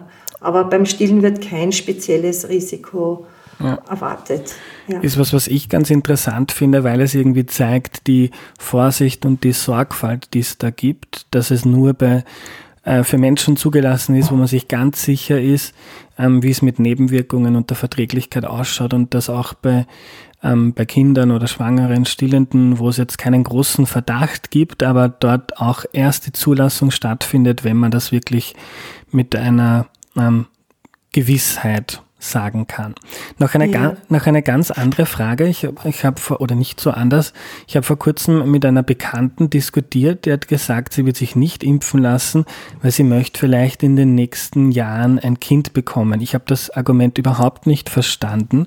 Verstehst du es? Nein, das verstehe ich auch nicht. Ich kann mir es nur vorstellen, dass viele verunsichert sind und dadurch ist es erklärbar. Und deswegen ist es ganz wichtig, hier ähm, äh, Aufklärungsarbeit ähm, zu betreuen. Ich, wenn ich jetzt unmittelbar eine Schwangerschaft plane, dann würde ich mich vorher impfen lassen und dann erst schwanger werden. Sollte ich nicht wissen, schwanger zu sein und mich geimpft haben, gehe ich davon aus, dass man sich jetzt auch keine sehr großen Sorgen macht. Aber wenn ich irgendwann ein Kind haben möchte, dann kann ich mich durchwegs jetzt impfen lassen, weil es ja auch bei Frauen im gebärfähigen Alter untersucht wurde. Also da hat man auch keine nachteiligen Effekte und auch in den Untersuchungen am Tier haben sich keine nachteiligen Effekte in Bezug auf die Fertilität, also auf die Fruchtbarkeit gezeigt. Und ähm, mir fällt kein Grund ein, äh, jemanden, der zum späteren Zeitpunkt ein Kind haben möchte, von einer Impfung abzuraten. Im Gegenteil, ich würde sagen, was ist, wenn du Covid bekommst? Äh, wir wissen nicht, was das für Auswirkungen hat, wie es dir geht. Ähm, was das für deine, ob du dann eine Herzmuskelentzündung hast, die sicher auch nicht günstig in der Schwangerschaft ist, ob du nachher chronische Veränderungen an der Lunge hast und eine nicht gesunde Mutter bist oder eine nicht gesunde Schwangere. Also ähm, ich kann mir es nur mit der großen Unsicherheit erklären und ich verstehe Angst. Alles, was neu ist, macht Angst. Ähm, aber es ist so weit reduziert, das Risiko, soweit man es reduzieren kann. Ja. Also ähm, Restrisiko gibt's immer und es gibt kein Leben ohne Risiko. Also auch wenn ich mich ins Auto setze, habe ich keine Garantie oder wenn ich die, äh, die Straße überquere oder selbst mich aus dem Bett aufsetze, kann es mich blöd aus dem Bett raushauen. Risiko gibt es immer. Aber Impfen heißt auch Risikoreduktion. Und ähm, wenn wir uns nicht eine Risikoreduktion von dieser Impfung erwarten würden, dann würde man sie seitens des nationalen Impfgremiums auch nicht empfehlen. Und äh, wie gesagt, Arzneimittelbehörden machen Nutzen-Risikobewertungen. Hier ist sie positiv ausgefallen. Wir werden auch ganz genau darauf schauen, dass es so bleibt und sollte sich was ändern, umgehend aktiv werden. Aber einer jungen Frau, die später mal ein Baby haben möchte, könnte ich nur raten, gesund zu bleiben und dazu könnte die Impfung beitragen. Mhm. Das finde ich total spannend, weil ähm, das ein ganz entscheidender Punkt ist. Impfen reduziert mein Risiko, ähm, wenn ich auf meine Gesundheit achten möchte. Ist ja bei vielen anderen Impfungen so, aber irgendwie scheint da vielleicht auch gerade durch den Erfolg von Impfungen ein bisschen das Bewusstsein ähm, abhanden zu kommen, wie wäre denn die Welt, wenn es keine Impfungen gibt wenn es keine Impfungen gibt. Und diese Skepsis oder diese Debatten gibt es ja nicht erst seit der Covid-Impfung, sondern ähm, wir haben ja in den letzten Jahren immer wieder die Debatte um die Masernimpfung und ähm, Masernausbrüche in Schulen gehabt. Wie, wie, wie hast du eine Erklärung, warum ähm, es da so, so große Angst gibt, obwohl Impfungen, ähm, wie wir heute auch gelernt haben, ähm, sehr, sehr detailliert und grund, gründlich untersucht werden, äh, seit vielen Jahrzehnten von vielen unabhängigen Wissenschaftlern entwickelnd, äh, beobachtet und für gut befunden werden, warum es dann trotzdem so ähm, viel Angst und Skepsis gibt? Ja, ich habe auch einige Bücher dazu gelesen, um mich auch in die Situation zu versetzen. Noch einmal, ich bin selber Mutter und auch Großmutter und verstehe die Emotionen. Und Impfen ist etwas sehr Emotionales. Als junge Mutter tust du alles, dass dein kleines Geschöpf, ähm, dass es dem gut geht, dass dem ja nichts passiert. Und dann geht man mit dem Baby zum Arzt und das Baby hat noch keine schlechten Erfahrungen gemacht, lächelt den Arzt an und dann sticht der Arzt hinein und das Baby schreit herzergreifend. Ja. Also da kommen vielen Müttern, ich bin selber Ärztin, die Tränen, die weinen, die einfach so traurig sind, dass sie sagen, okay, jetzt tue ich meinem Kind das an. Auf der anderen Seite schütze ich mein Kind vor Erkrankungen, die wirklich alles andere als Agmade-Wiesen sind und oft massiv unterschätzt werden. Also ähm, eines von tausend äh, Masernkindern äh, äh, kann an einer Masernerkrankung sterben und das ist ähm, dass wir Masernfälle, so viel Masernfälle haben, äh, ist in Europa nicht verständlich. Es kann Masern-Gehirnhautentzündungen geben, die zu schweren Entwicklungsausfällen führen, zu Taubheit, zu, zu wirklich schweren Schäden. Und auf der anderen Seite haben wir einen Impfstoff, den es schon sehr lange gibt, den man sehr, sehr gut kennt und der zu den bestverträglichen überhaupt gehört. Also ähm, das, das ist eine, eine, eine Imbalance, aber ich glaube eben, dass Impfen sehr mit Emotion zu tun hat und mit einem sehr invasiven Vorgang. Du stichst etwas in die Haut hinein und dann noch von einem kleinen, wehrlosen Geschöpf und das mit Protest reagiert. Also das muss man mal aushalten. Und wenn man da sich vorher schon unsicher ist, soll ich es tun oder nicht, ähm, berührt einen das sehr. Und ich denke, äh, viele sind auch verunsichert. Wir dürfen auch nicht vergessen, die ganzen Impfforen, die es gibt.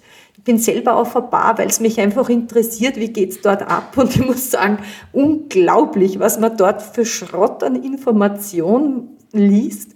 Aber dermaßen überzeugend, dass man wirklich verunsichert oder als Verunsicherter sich nachher nicht impfen lässt. Ja, also da werden Behauptungen aufgestellt, die haltlos sind, die absoluter Unfug sind, aber ist für den Laien eben als solches nicht erkennbar. Und ich denke mir, Impfungen, wie du gesagt hast, waren noch nie so sicher wie heute. Also es gibt grundsätzlich auch immer weniger Firmen, die Impfstoffe zur Zulassung bringen. Es ist wahnsinnig aufwendig. Es ist von vielen Misserfolgen am Weg bis zur Zulassung gekrönt. Und dann ist auch Impf-, der Impferfolg schwer verkaufbar. Jemand, der Kopfweh hat, nimmt was Kopfweh weg. Super. Jemand, der vorher gesund war, bleibt gesund. Hm, war das jetzt die Impfung? Also, wie gesagt, der Erfolg der Impfungen ist zugleich ihr größter Feind. Das ist absolut richtig. Ja. Ähm, wie, das ist die, wahrscheinlich die häufigste Frage, die ich bekommen habe an dich. Wie geht man mit diesen Sorgenbedenken im Bekanntenkreis um? Ähm, und ich glaube, da muss man jetzt unterscheiden. Einerseits gibt es ganz ähm, harte Fronten, Impfgegner, die dann teilweise ins Verschwörungsmystische gehen.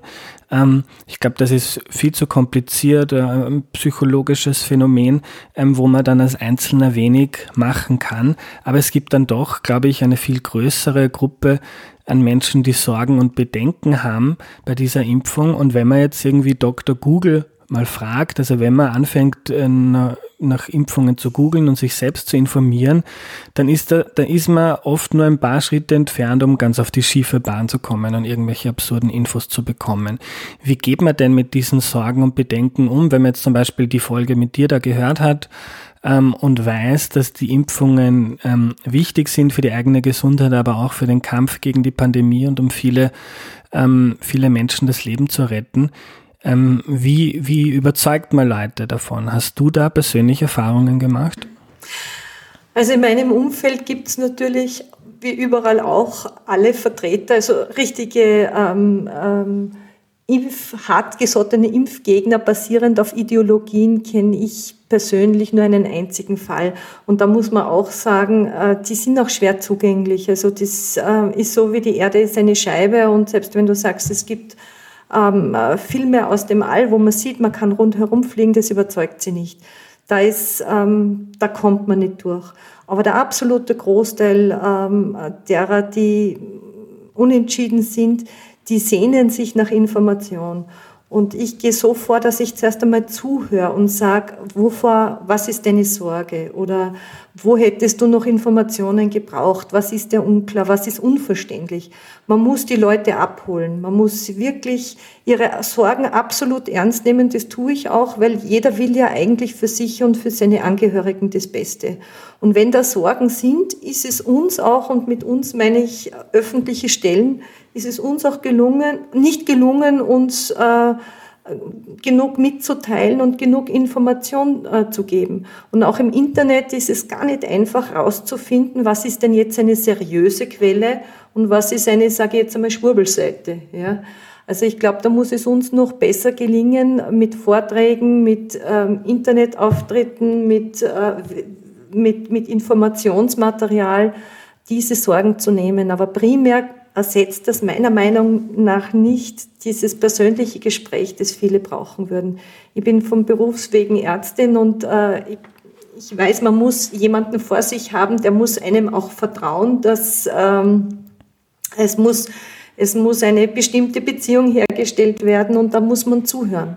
Wo hole ich den ab? Oder was ist die Sorge dieser Mutter, ähm, ähm, dieses äh, jungen Menschen und äh, mit, wie erreiche ich die Person? Ich muss auch mit Jugendlichen anders sprechen wie mit, sage ich jetzt, jungen Eltern oder mit Senioren. Jeder hat andere Bedürfnisse und die gilt es zu befriedigen. Ähm, ich würde nur kurz eine, ein paar Worte in eigener Sache, weil manchmal dann die Meldung kommt, warum ich als Journalist äh, zum Beispiel zum Thema Impfungen eine Haltung habe. Ich glaube aber, dass es dazugehört zu einem unabhängigen Journalisten, dass man sich die wissenschaftliche Forschung zu einem Thema anschaut, zum Beispiel zum Klimawandel. Da ist auch ganz klar belegt, das ist ein Problem und man sollte was dagegen machen. Auch bei Impfungen ist das ist das ähm, wissenschaftlich ähm, total klar, dass das eine gute Sache ist und darum ähm, finde ich auch da, dass man als Journalist Haltung beziehen kann und sollte. am Ende noch, ähm, liebe Barbara, du sitzt ja auch im nationalen Impfgremium, kannst du uns einen kleinen Ausblick geben, wie das äh, mit der Impfung in den nächsten Monaten in Österreich ablaufen wird? Ja, man ist jetzt natürlich ganz intensiv mit Vorbereitungsarbeiten ähm, befasst. Das nationale Impfgremium war insoweit involviert, als wir auch mitgearbeitet haben, wer sind denn die, die es am dringlichsten brauchen, die zuerst drankommen sollten. Und wir arbeiten auch jede Menge FAQs aus. Ähm, wir werden geradezu zugeschüttet, sage ich jetzt einmal, sowohl in der Arzneimittelbehörde als auch im Ministerium, als auch alle NIC-Mitglieder mit Fragen und die nehmen wir ernst und äh, versuchen sie ähm, ähm, äh, so zu beantworten, dass auch der Einzelne das verstehen kann und damit was anfangen kann. Und da kann ich nur appellieren, bitte auf die Seite des Gesundheitsministeriums und auch auf der, auf der AGES Homepage nachzuschauen. Wir haben hier viele Fragen, die uns oft erreichen, ähm, beantwortet und werden das auch laufend weiter warten und, ähm, und so vielleicht auch Verunsicherung äh, nehmen können. Wir haben uns auch sehr als Impfgremium in die ganze ähm, ähm, äh, Empfehlungen für, für äh, Mitarbeiter im Gesundheitswesen eingebracht, auch hier Informationsmaterial zur Seite zu stellen, denn äh, es kommt immer wieder aufs Gleiche zurück. Man muss gut informieren, man muss verständlich informieren. Und es ist wichtig, offen und ehrlich zu sein. Also es gibt nichts, was, äh, was, äh, was nur Schaden macht und es gibt nichts, was nur wirkt. Man muss offen über mögliche Nebenwirkungen kommunizieren. Äh, so wie du mir hier auch die Möglichkeit gegeben hast, damit, dafür möchte ich mich äh, herzlich bedanken. Man muss aber auch sagen, wie wirksam dieser Impfstoff ist und wem er hilft und was der Impfstoff jetzt kann und was wir noch nicht wissen.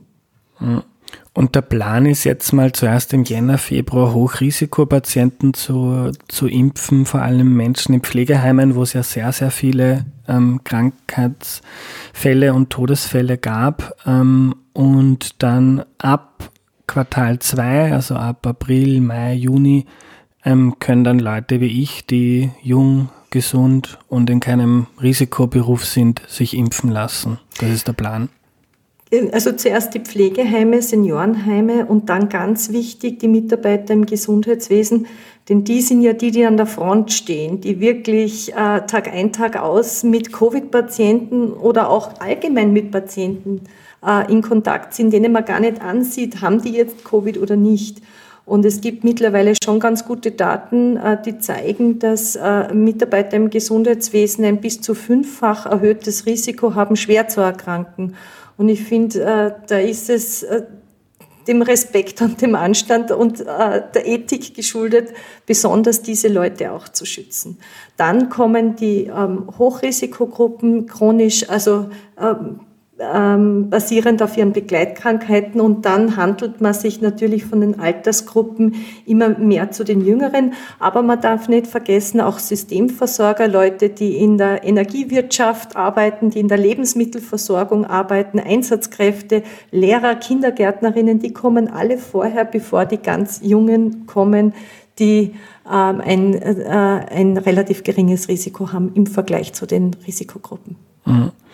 Ähm, und noch ganz kurz zum Ende, um das jetzt ein bisschen durchzuspielen. Ähm, wenn jetzt dann, ähm, sagen wir, die Oma im Pflegeheim geimpft ist, kann man die dann bedenkenlos ähm, wieder besuchen? Man fühlt sich sicher sehr, sehr viel wohler, wenn die Oma geimpft ist, überhaupt keine Frage. Ich würde aber trotzdem die Maske tragen, Abstand halten und ihr kein Bussi geben oder sie, oder sie eng umarmen, so schwer es fällt weil äh, keine Impfung garantiert einen hundertprozentigen Schutz. Das wäre völlig falsch zu sagen, ähm, eine Impf, bin geimpft und 100 Prozent passiert mir nichts. Aber ich habe Risikoreduktion betrieben, betrieben, massive Risikoreduktion. Das heißt, ich würde mich sehr freuen, wenn meine Oma geimpft ist, äh, würde mich sehr viel wohler fühlen, würde aber trotzdem auf äh, Hände waschen, wenn ich sie besuche, Mund-Nasenschutz und Abstand achten. Ja. Aber sie hat, ja, weil, weil man dann noch abwarten muss, wie schaut's mit schweren Fällen aus, ähm, wenn ich selber vielleicht geimpft bin, bin ich dann noch ansteckend.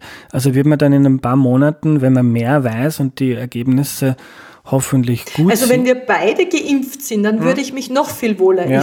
fühlen. Ja. Wenn ich geimpft bin und meine Oma geimpft sind, dann würde ich mich sehr, sehr wohl. Und dann gibt es ein Bus Aber solange es nur Maske, die Oma oder? ist und ich noch nicht, genau. Ja. Aber wenn es nur die Oma ist und ich noch nicht, dann äh, würde ich aufpassen. Ja. Mhm. Auf alle also, Fälle. Also wenn dann, ähm, wenn, wenn ich jetzt auch dann, wenn ich mal geimpft werde und dann lade ich Freunde ein, die sind alle geimpft, dann ähm, können wir wieder stundenlang ohne Lüften uns abschmusen und umarmen und so weiter. Äh, ich, ich glaube, das ist etwas, was wir uns wahrscheinlich jetzt schon sehr abtrainiert haben und sich wahrscheinlich komisch anfühlt. Aber wenn wirklich, also wenn wir, wenn wir das schaffen, dass sich sehr, sehr viele impfen lassen, dann kommen wir unserem früheren Leben wieder sehr nahe. Also ich hoffe, dass das passiert. Es Impfen ist auch soziale Verantwortung und je mehr sich impfen, umso mehr drängen wir das zurück und äh, ja, wenn ich mit dem Beitrag hier helfen konnte, ähm, Leuten eine Sorge zu nehmen oder Unsicherheiten zu klären, dann freut mich das sehr, Andreas. Mhm.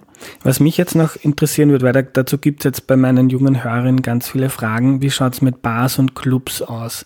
Also wenn das so eintritt, dass die Impfung nicht hundertprozentig vor einer Ansteckung ähm, schützt und in Österreich irgendwie sich nur, weiß ich nicht, 50 ähm, Prozent impfen lassen. Es gibt noch genug. Ich weiß, das ist jetzt spekulativ, aber es interessiert viele Leute. Wie schaut's denn mit so riesigen Massendingen aus, wie in einen Club zu gehen und da zu tanzen, zu schwitzen oder auf ein Konzert zu gehen, wo die Leute zusammen sind, wenn ich weiß, ähm, da könnte irgendwie die Pandemie dann doch wieder irgendwie auffachen? Ähm, also bis wir uns alle wieder in Bars und Konzerte stürzen können, denke ich, müssen wir auf einen Impfstoff hoffen, der vor Übertragung schützt, der vor Infektion und Übertragung schützt und der die Infektionskette abbrechen kann. Wenn wir das haben, haben wir gute Chancen, äh, wieder unser altes Leben zu bekommen und die Pandemie wirklich weit, weit, weit, weit zurückzudrängen. Aber bis das der Fall ist, ist meine ganz persönliche Einschätzung, wird es noch dauern. Oder ähm, die ganz große Mehrheit lässt sich impfen, ist vor Krankheit geschützt und dann ist auch nicht mehr so schlimm, wenn, wenn das Virus zirkuliert, oder? Ja, aber da müssten wirklich sehr, sehr viele geschützt, äh, sich impfen lassen. Und ähm, schauen wir mal, wie viele sich tatsächlich impfen werden. Ich glaube, dass viele unentschlossen sind und sich nicht trauen. Und aus meinem Umfeld höre ich auch immer wieder, ich lasse mich schon impfen, aber nicht gleich ähm, ganz das Erste. Ich schaue mal, was passiert.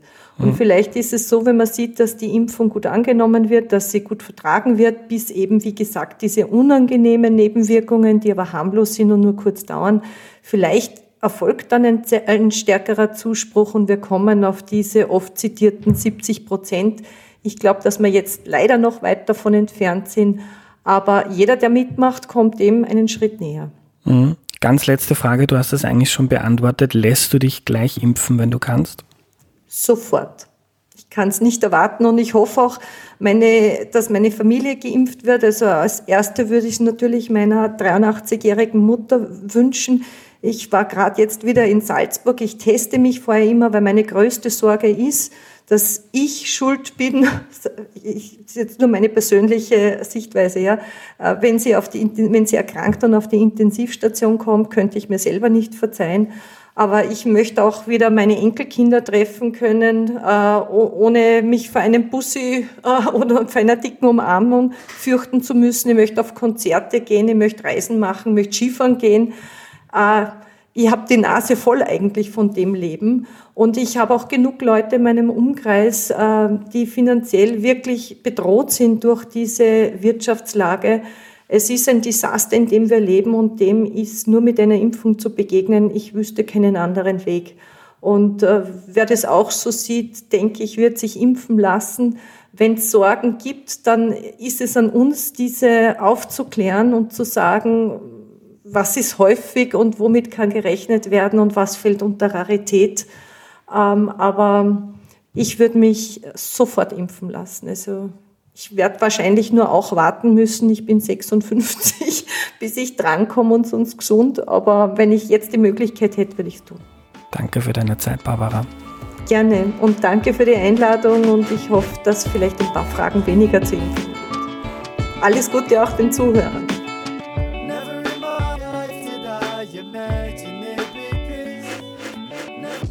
Was nehme ich mir mit? Wir wissen noch extrem viel nicht über die Impfung, wie lange man immun bleibt, ob man danach noch ansteckend ist, ob sie überhaupt schwere Fälle verhindert, ob es asymptomatische Fälle verhindert, ob sie für Kinder geeignet ist, für Schwangere und Stillende und darum gehen die Studien auch weiter und darum untersuchen das auch die Gesundheitsbehörden weiter. Was wir aber sehr wohl wissen, ist, dass Leute ab 16, die sich impfen lassen, ihr Risiko an Covid-19 zu erkranken stark senken.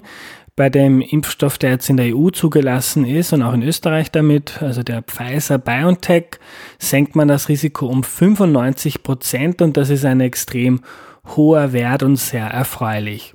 Was wir auch wissen, ist, dass die Impfreaktion stark ist, also mehr als 10% der Leute nach der Impfung zum Beispiel Kopfweh kriegen, Schmerzen am Arm haben und so weiter. Auch Nebenwirkungen und Langzeitfolgen sind schon recht gut abgedeckt in den Studien. Denn die treten selten ein oder zwei Jahre später auf, sondern zuallermeist in den ersten sechs bis acht Wochen, sagt Barbara. Das hat übrigens auch der Virologe Florian Kramer von der Mount Sinai University hier im Podcast in Folge 140 so erzählt. Jetzt ist die Entwicklung des Covid-19-Impfstoffs viel schneller gegangen, weil einerseits sehr vieles gleichzeitig gemacht wurde, also Phase 1 und 2 und Phase 3, bevor 2 zu Ende war, aber auch weil der Impfstoff rasch zugelassen wurde. Die Phase 3, in der der Impfstoff bei Probanden breitflächig getestet wurde, hat bei Pfizer BioNTech zum Beispiel im Schnitt zwei Monate gedauert, als die ersten Ergebnisse präsentiert wurden und die jetzt Basis für die Zulassung sind. Die laufen aber weiter. Und da gibt es jetzt eine Abwägung, wartet man noch drei, vier, fünf, sechs oder vielleicht sogar zwölf Monate, obwohl die Daten schon sehr gut sind und zeigen, dass der Impfstoff wirkt und schwere Nebenwirkungen ganz selten auftreten, oder macht man es gleich? Übrigens ist wichtig zu unterscheiden zwischen der Impfreaktion, also ein bisschen Kopfweh oder Fieber, weil das Immunsystem reagiert, was ja durchaus wünschenswert ist, oder ob es echte schwere Nebenwirkungen gibt, also Leute, krank von der Impfung werden. Barbara hat da bei einem Vortrag mal erzählt von Daten aus 2007, bisschen alt, aber trotzdem ganz vielsagend. Äh, damals sind bei 4 Millionen Impfdosen, die in Österreich verimpft wurden, 57 schwere Nebenwirkungen in Österreich aufgetreten. Und wenn es keine Pandemie gäbe, in der schon knapp 2 Millionen Leute auf der Welt gestorben sind, könnte man jetzt guten Gewissens sich noch zurücklehnen und ein halbes Jahr warten. Mir scheint aber der Weg Europas sehr plausibel, denn es sterben einfach viel zu viele Leute an Covid-19. Die Statistiken sind so viele Einzelschicksale und Trauer und Leid. Und das ist das Entscheidende bei einer Impfstoffzulassung, wie Barbara heute erzählt hat, ist der Nutzen höher als das Risiko. Und da ist die Antwort hier relativ klar, da sind sich auch die meisten WissenschaftlerInnen einig. Ja, kein Medikament, keine Impfung ist ganz ohne Risiko. Es gibt keinen Freifahrtschein im Leben, den gibt's auch nicht beim Autofahren. Aber wenn ich in ein Auto steige, dann weil der Nutzen, schnell von A nach B zu kommen, höher ist als das Unfallrisiko. Und das ist beim Impfen einfach ganz genau dieselbe Logik. Das war die heutige Folge. Danke fürs Zuhören und wenn du Erklär mir die Welt 2020 gut fandest, dann unterstütze den Podcast bitte auf www.erklärmir.at, mach mit bei der Silvester Challenge oder wähle eines der anderen Pakete aus. Ohne euch ist der Podcast nicht möglich und ich bin auch extrem dankbar fürs Zuhören, fürs Weiterverbreiten, für eure Mithilfe und eure netten Nachrichten. Erklär mir die Welt geht jetzt in die Weihnachtsferien und ist am 5. Jänner zurück, 2021 dann. Bis dahin macht es gut und rutscht gut rüber. Tschüss.